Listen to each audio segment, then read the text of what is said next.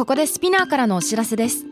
Spinear では企業やブランドの魅力やストーリーをポッドキャストとして制作配信するお手伝いをしております。ポッドキャストを通してお客様とのタッチポイントの創出とエンゲージメントを向上させてみませんか？お問い合わせは概要欄の URL かスピナー .com の Spinear Branded Podcast からお願いします。 Spinear. Hey everyone, welcome to the club. I'm your boss Mila and レイコこのポッドキャストは私長谷川ミラと佐藤真国主玲子の2人でお送りするおしゃべりプログラム。デジタル音声コンテンツ配信サービススピナーを通じてお届けしています今同世代で共有したい情報や悩み私たちが感じる社会の違和感などヤングボスならではの切り口でお話しします。番組のハッシュタグはハッシュタグ東京ヤングボスすべてカタカナで伸ばし棒をつけてお願いします。メッセージの宛先は概要欄にあるメッセージフォームのリンクから。フォローボタンからフォローもお忘れなく。はーい12月です。はい。クリス。あちょっとね分かった。耳が聞こえもうちょっと大きくしてほしいかも。私耳の調子悪い。あ助かります。さあ12月です。マスはい。ほうほうほうメリークリスマス Merry Christmas. まあ今日マジであったかい日続きすぎなっていう感じだけど、うん。冬冬にようやくなった感じですね。クリスマスの予定は？これこれが公開されてるのはもうクリスマス前？いやもうすぐクリスマスということで。はい。はい皆さんどんな予定をお過ごしのつもりでしょうか？でもね私ねクリスマス大好きで、うん。このなんか12月になってハロウィン終わって街並みがこうイルミネーションが飾られ始めたりとかクリスマスのこの雰囲気、ん。音楽とか、うん。女の子ってそうなのかな？ミラそういうのあんま別に興味ないんだけどって感じ？クリスマス そんな顔してた？今 いやいやいやクリスマスってまあなんかなんかへえそっちのタイプねみたいな顔してた。あー違う違う。なんかそんなにやっぱり素直に多分私ねひねくれてんだよ。人の幸せをそこまで自分のことのように喜べない多分性格だから。人の幸せじゃないよ別に。えだから街で歩いてるカップルとか見ると邪魔だなと思ったりするもんね。いや別に自分もそういうことしてても もう邪魔だなって思ったり。いやうらや羨ましいのかな？素敵だなってなんか純粋にいつもならない自分。で邪魔だなってなった。あああ素晴らしい素晴らしい素晴らしいって頭の中で修正してるんだけど。でもクリスマスはうちは、まあ、一応クリスチャン、てかさそこのさアムのすぐそこの教会あるんだけど、うん。私はそこに通ってたの子供の時。へー。パでまあクリスマスイコール家族の時っていうイメージかな、なんかみんなでクリスマス大人になってもプレゼント交換して、うんなんだろう日本でいうとお正月みたいな感じのことを、うんうん。うちはクリスマスイブとクリスマスでうん。家族でやっててでただなんか大人になってから逆に大人っていうか18超えてぐらいから、うん。逆にママとかに心配されるような「えあんた何してんの？遊んできなよ」みたいな。なんか家にいないでちゃんと友達と遊んできなさいって言われるようになって、外に行くようになったりとかデートそれこそしたりとか、うんうん。大切な人と過ごしたりとかうん。するようになったね、でもここ最近だから大人になってから働くようになってからはクリスマスに仕事があることがどこか誇らしかった、あーえー、なるほどね、うん、なんかね1年目のラジオスタートラインの時は1年目24日かなんかでで31日もスタートラインだった。生放送。うんうん。でしかも31日そうなんだ生放送。あったよ。でその翌年は25日かなんかがクリスマスで1日がとかちょっと前後してるけどとにかくそういう感じで、うんうん。大晦日もなければ、うんえー、とクリスマスもなくて、うんうん。でもやっぱり仕事が芸能の仕事始めてそういうスケジュールが羨ましいと思いつつもなったことなかったから、うん。どこか誇らしいうんまあね年末年始って一番盛り上がるメディアがね時に仕事をできるってことはっていうかなんかかみんながなんか遊んでる時に私は働いてるんだっていう多分そこだと思う。ひねくれてんう、なん全然そこ。なんかあのちゃんと働いてる。多分子供の時にそういうこと言ってる大人がかっこいいって思ってたんだと思う、うん。うわーなんか何それかっこよみたいな。わまかんないけど、あそういう意味ではね。そうそう。純粋にね。かっこいいとう思うよ、そうと思う。だから今年も25日はただ今年やらかしてうん、これは「おいマネージャー一言入れる」って感じなんだけど25日の朝から目覚まし8でうん。その後財務省に行くからね。クリスマスに。それはさでもなんか仕事し始めるとそういうのってイベントごとってあんまり関係なくなってくるよね。そうだからまあいいや20ってなる。そうねでも最近飲みに行くのがさ楽しく友達と遊ぶのが本当に楽しくなってきちゃったからさ24の夜遊びたかったなと思って。だから結局朝がめちゃくちゃ早い23ぐらいに遊ぼう。そうね23土曜日だからね。パーティーしようじゃあ。最高。みんな集めてみんな集めて。貸し切って。うん、え待って待ってクリスマスパーティーレレイコはレイコは？私は結構小さい時は日本人の家庭というか両親日本人だからいわゆる日本人でまあでも家族で小学生だったし、過ごしてたけど、そうだよね。カナダに行ってからはやっぱり海外ってさカナダとかアメリカとかって、うん、クリスマスは家族、うん。でニューイヤーズが日本と逆なのかな？ニューイヤーズは、まあ、彼氏とかでも友達とパーティーすること私は多くて、その中に彼氏もいるみたいな、フレンズグループみたいなそうそうそう多かったから、うん。結構クリスマスは家族っていう概念が私は思春期それで過ごしてきたから強くってその後日本に来たから、このなんかクリスマスは彼氏いないの？えかわいそうとかクリぼっちとかそのクリスマスワードめちゃくちゃ日本語であるじゃん。それはちょっとなんかあーなんか面白い文化っていうかマーケティングだな。ケンタッキーやるなみたいな。そうだよ。ケンタッキーなんて全然やってボロないか儲けだろ。らねケンタッキケンタッキー食べたくなるからね。ーわかる。うん。そうなの。うまいよね。だからなんかすごいまあマーケティングとか言って夢壊したくないですけどバレンタインとかもそうじゃん結局。うん。らそれであそういうね文化というかでクリスチャンでもないわけだし日本人って。そうそうそう。私そういうなんかちょっとどういうことなんだろうみたいのあったけどそうだね。教会行ってるんですかって聞きたかったもん、うんうんうんそうなんだよ行ってたからね。うん。でもそうだね。だからその代わり日本はお正月になるとクリスマス終わって仕事締めしてはいはい。でその後正月でまあ帰省するみたいな。うん。えニューイヤーズどうするの？レイコはさ今帰るってなったらカナ帰ダるとこはないねだから私はニューイヤーズ毎年違くて、うん。その時、まあ、住んでる国なのかあえてその時旅行に行ったりもするし、うん。まあ、カナダの実家に帰ることも前は大学生の頃はあったけど、うんうん今はもう友達とパーティーするのがメインですね。そうですよね、はい。え今年ちなみにさ1日ってさえいる？日本年末年始日本？います。え年末年始去年さ南アフリカ行っちゃってさ、あそうだね。スケジュールを去年私マレーシアいたね。そうかも。だから NG にしづらくて今年は働きますって言ったら意外とはいね カモンってやると年末年始意外とあ入らない本もんなんだなと思って。当？え空いてたらじゃあそこもパーティーで。何？だって大晦日パーティー？私たちの周りはみんなもう出るじゃない。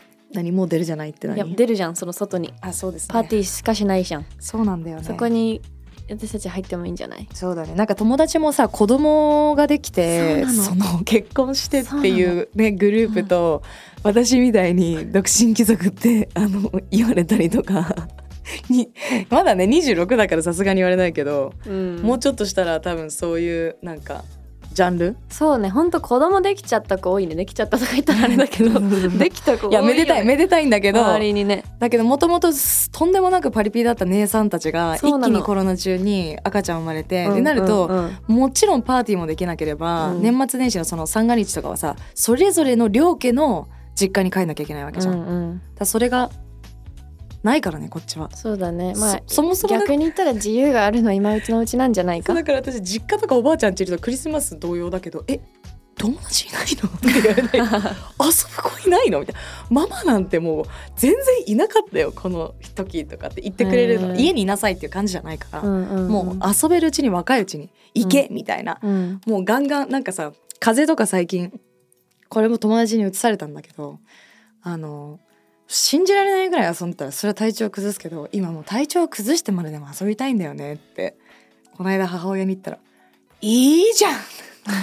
遊んでらっしゃいって」そう。人に迷惑かけない範囲でね。うん、仕事はやりますからちゃんと。っていうのはなんか今改めてモットーだなと思った。うん、はい。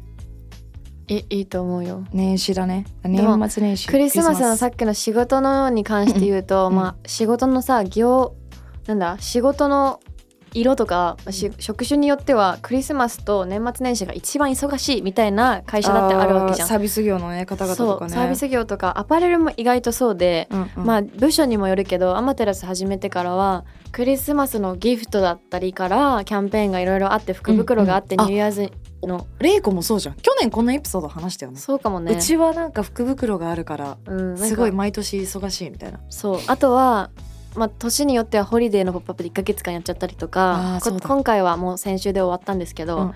でもそういう結構クリスマスにやっぱりパジャマが需要があるとかも含めるとホリデーシーズンの年末年始ってみんなねいろんな キャンペーンやったりほセールやったりするブランドも多いからアパレルも結構年末年始とか休みほど忙しいとは言われるよね。そうだよね。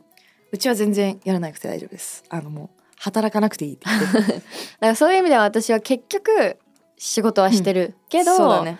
でもやっぱりクリスマスのこのホリデーを感じたいとか家族はちょっと海外にいるから一緒に入れないから、うん。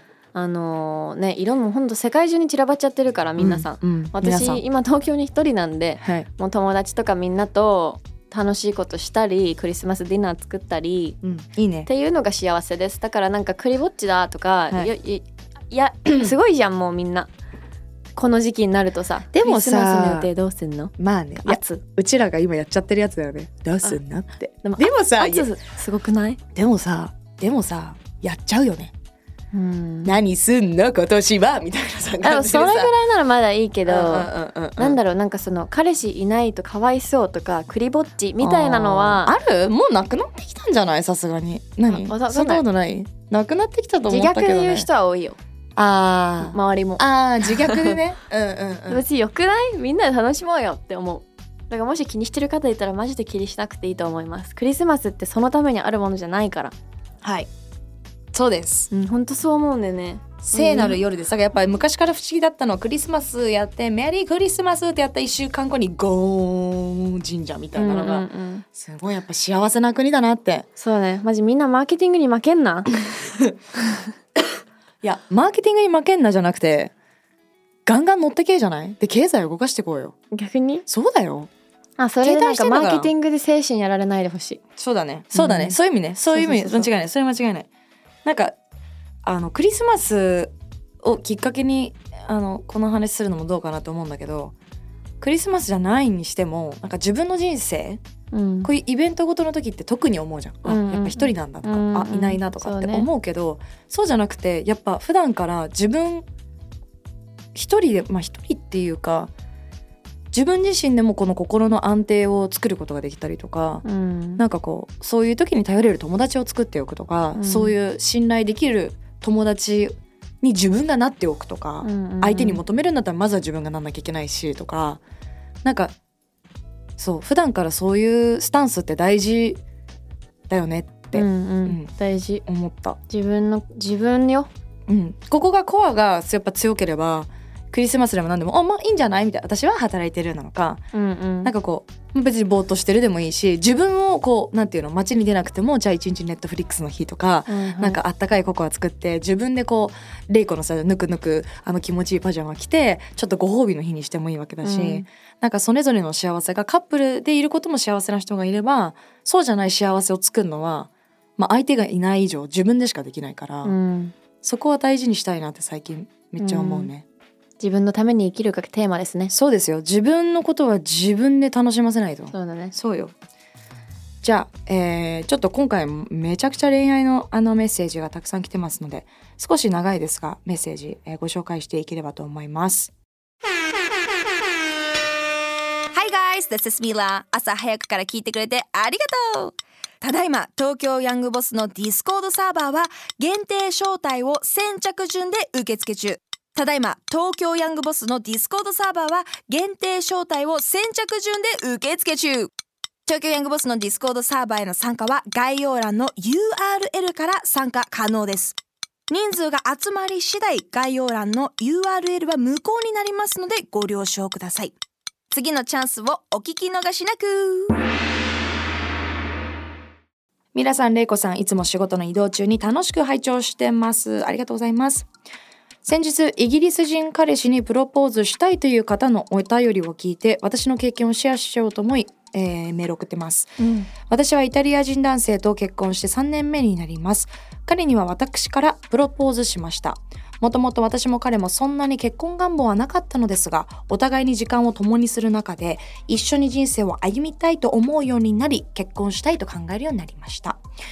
当初は私もプロポーズしてもらいたいと思っていたような時もありましたが実は思ったより私がスピード出世を果たしたことで私自身にも覚悟がつき次の昇格試験に合格したらプロポーズしようと決めて昇格試験に挑み無事合格した夜にプロポーズしました。すごい。それから早3年私はどんどん出世しバリバリ働き稼いでます。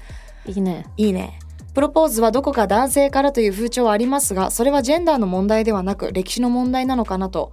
結婚には覚悟が必要で、家族になるということは責任が伴います。精神的にも経済的にもいついかなる時も支えなければならない。それに覚悟を持って決める機会が、男性は外で働き、女性は家庭を守るという歴史の中で、過去女性にはなかなかなかった。それだけの話なのかなと思います。うんそもそも誰かを愛する気持ちや一緒になりたいと決める覚悟、守りたいと思うことに男も女もないのでは。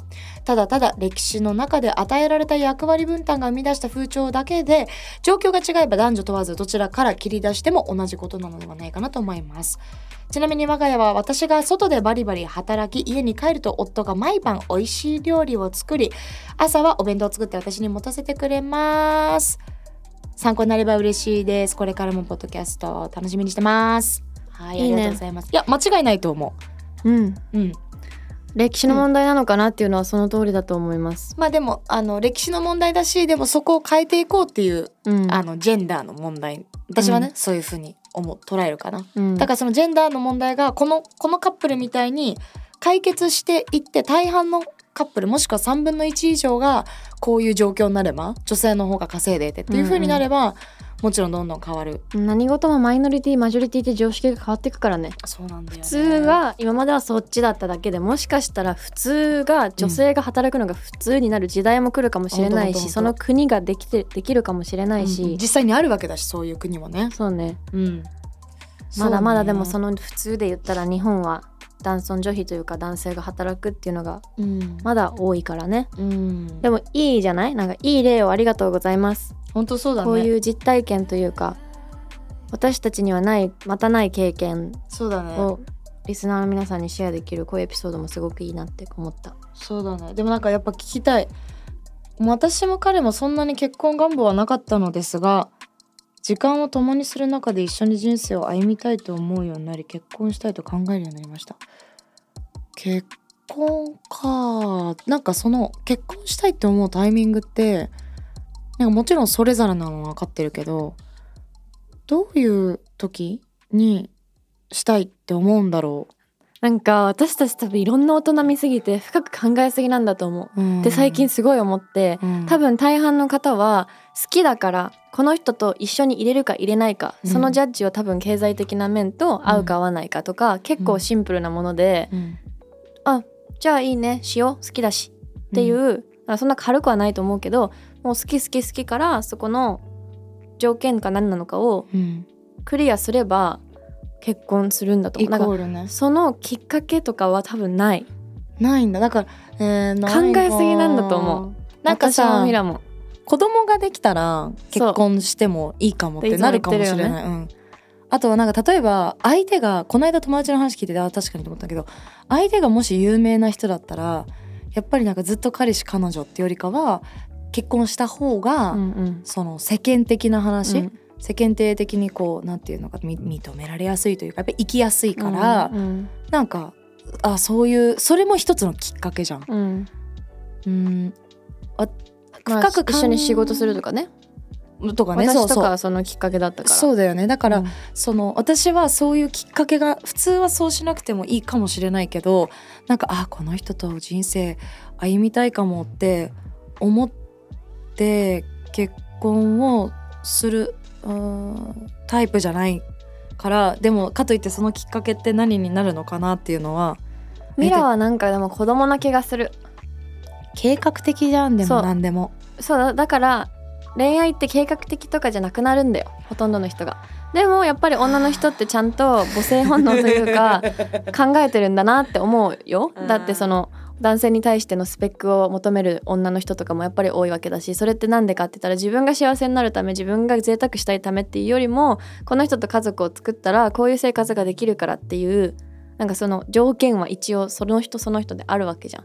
どんなに好きでもお金がなかないどうしたらいいですかとかいうさリスナーさんも質問とかも来たりするから、なんか好きっていうのに対して多分その生きていく上での経済面だったりとか、まあ、他の性格面のなんかが合えば条件なのかが合えばもう結婚ってなるのが普通なんだだとは思う。そんなきっかけとかいやそうだよね。私あんまり一生できない気がしてきだから働く女性とかはなんでする必要があるのってなんかその多いじゃん最近。リス私たちのリスナーさんでもそういう意見多いんですよ。経済的にこう自分で自分を幸せにできてる人とかはなおさら多分そこを男に求めるものが愛しかないみたいな人はきっかけがないとその愛を保証するために結婚するのかみたいな私の周りそれ多い。私もそれううんんわかるって感じする。愛？えその結婚は何のために男の人するのか私は経済面を安定するためではないから愛のためなんだよね。うん。てか純粋に好き？うん、ってこと、そう。たっていうと確かにミラに言われるときっかけってそういう人たちに対してはきっかけって言われると難しい。ね。難しくしないでだから。うん。いや結構考えすぎてこじらせすぎて。え多分そうだよ。ちょっとリラックスして考えな。好きなら好きでいいんだよ。いやでも好きなら好きでよくてその結婚まああともう一個はまあ私は確実にしたくない理由は名字変えたくないからっていうのがもう本当うんうん。それだけなんだけど、だから子供のためならいいってことでしょ？あでも名字は変えたくない。名字は変えたくない。子供できても。全然変えたくない、えー。本当に変えたくない。あこっちの名字にしてくれるならいいよってこと？なんかそれも相手がそういう話をしたこともある人もいるんだけどなんかそうなった時になんで自分がやられて嫌なことを人にするのって言われてそれなと思ったんだよね。私も名字変えたくないけど、じゃああなた変えてよ向こうがすんなりだったら？えなんかでもその感覚になっちゃった。嫌なんだ、うんなんか別にそれは大丈夫ってなる。そうこ国のシス変えなきゃ。テムがうんだから頑張ってる今。国変えれるように頑張ってる。変えなきゃね。頑張ってます。日々頑張ってます。けどなんかまあ変わる変わっじゃあ変わったらじゃあこの国がうん。夫婦別姓になって。そしたらいいんだ。いやいやどうなんだろうねっていうあーそうい話うことね、本当にすんのかな。てか結婚ってしなきゃダメ。しなくてよくない？しなくていいよ。うん。しなくていいよ。何が何でしたいの？なんでしたいんだみんな。皆さんの思うそういう意見を教えてほしいです。なんかやっぱ周りで結婚したいって思ってる子たちは自分の両親がもう末永くずっとラブラブで自分もこういう風になりたいっていうロールモデルがあるけど私の周りにはいない。両私もそう親含めていないんだよね。私含め私の周りにもいない。いないんだよね、なんならこう逆に子供産んで離婚してなんか好きなことや好きなことやってるっていうか苦労もあるけどもあのそれぞれ頑張ってる人たち確かに面白いね、うん。だからそのロールモデルがないからみんなそうだな。うん、幸せそうな結婚してる人もいない。うわ最高と思って結婚式行っても1年後離婚ですとかあるからね。うん。何人だ私、えー、それなんかやだね。うん。祝ったのに。やばいやばいちょっと待ってちょっと待って。忘れてたこれクリスマスの話よ。ハ ッごめんね。ハッピーな話。ピーな話しないと。ハッピーな話しよう。すいませんすいません。まあでもちょっとこういうことを考えがちな寒くなる季節ですよねっていうね。まあはい。でもやっぱ自分次第だからエモーショナルにならないでシングならないの人は、はい。あの自分の時間を大切にするっていう自分のねセルフケアの時間にでもしていただいて。そうしましょう。アマテラスのパジャマ着て私ねあの買ったのよこの間そうありががとう。買ってくれて。最高。最高でしょあれ。ええあのパジャマとはい、なんていうのボタンじゃなくてもスポンって切れるやつ。のセットと、うん、あのモコモコのブルーのやつ着て。え両方最高じゃない？あれなん？早く行ってよ。早く行ってよ。あれこそさあれはセルフケアだね。だよね。あれはいいね。なんかね one up two up の気分よ。出た。久しぶりに聞いた。 one up よ。本当にあのモコモコ着て。あ私なんかあれは幸せな気分になる。あよかっぜひたあれまだあるんですか？在庫は。あるある。ぜひあのクリスマスこの時期に。皆さん本当にチェックしてみてください。はい。はい。じゃあ皆さん、12月2023年残り少ないので、はい。この1ヶ月悔いのないようにね、うん。逆に切り捨てることが多い人もいると思います。ね。ネガティブはどんどん2023年に置いてって、うん。いい2024年を 切れるように、自分にね問いかけるように言ってますけども、はい。あの悔いのない残り数週間を過ごしていきましょうね。断捨離って言葉あるけど切り捨てるってすごく大事だと思う私も。断捨離大事です。あのーこれちょっと昨日玲子にも言ってたんだけどやっぱりこう私たちの、まあ、人間もそうだし物もそうだけどキャパっていうのは決まっててどんどん物が増えていくと新しいいいものっていうのは入ってこないからやっぱある程度人間関係も切り捨てるとかあのさよならするとかスパンとするとかなんていうのか物も含めてこうキャパを開けないとこのお椀はもうパンパンになっていくから、うんうん。開ける作業を、えー私は残りの時間でしていきたいな響きとます思います。頑張ろう。頑張りますえい東京ヤングボスは毎週月曜にニューエピソードが配信されます。スペナーのか Spotify、Apple Podcast、Amazon Music など主要なリスニングサービスにてお聞きいただけます。番組ハッシュタグはハッシュタグ東京ヤングボスすべてカタカナで伸ばし棒をつけてお願いします。メッセージの宛先は概要欄にあるメッセージフォームのリンクからお待ちしてますよ。Alright, thank you all for listening. That was Mila and Reiko Bye.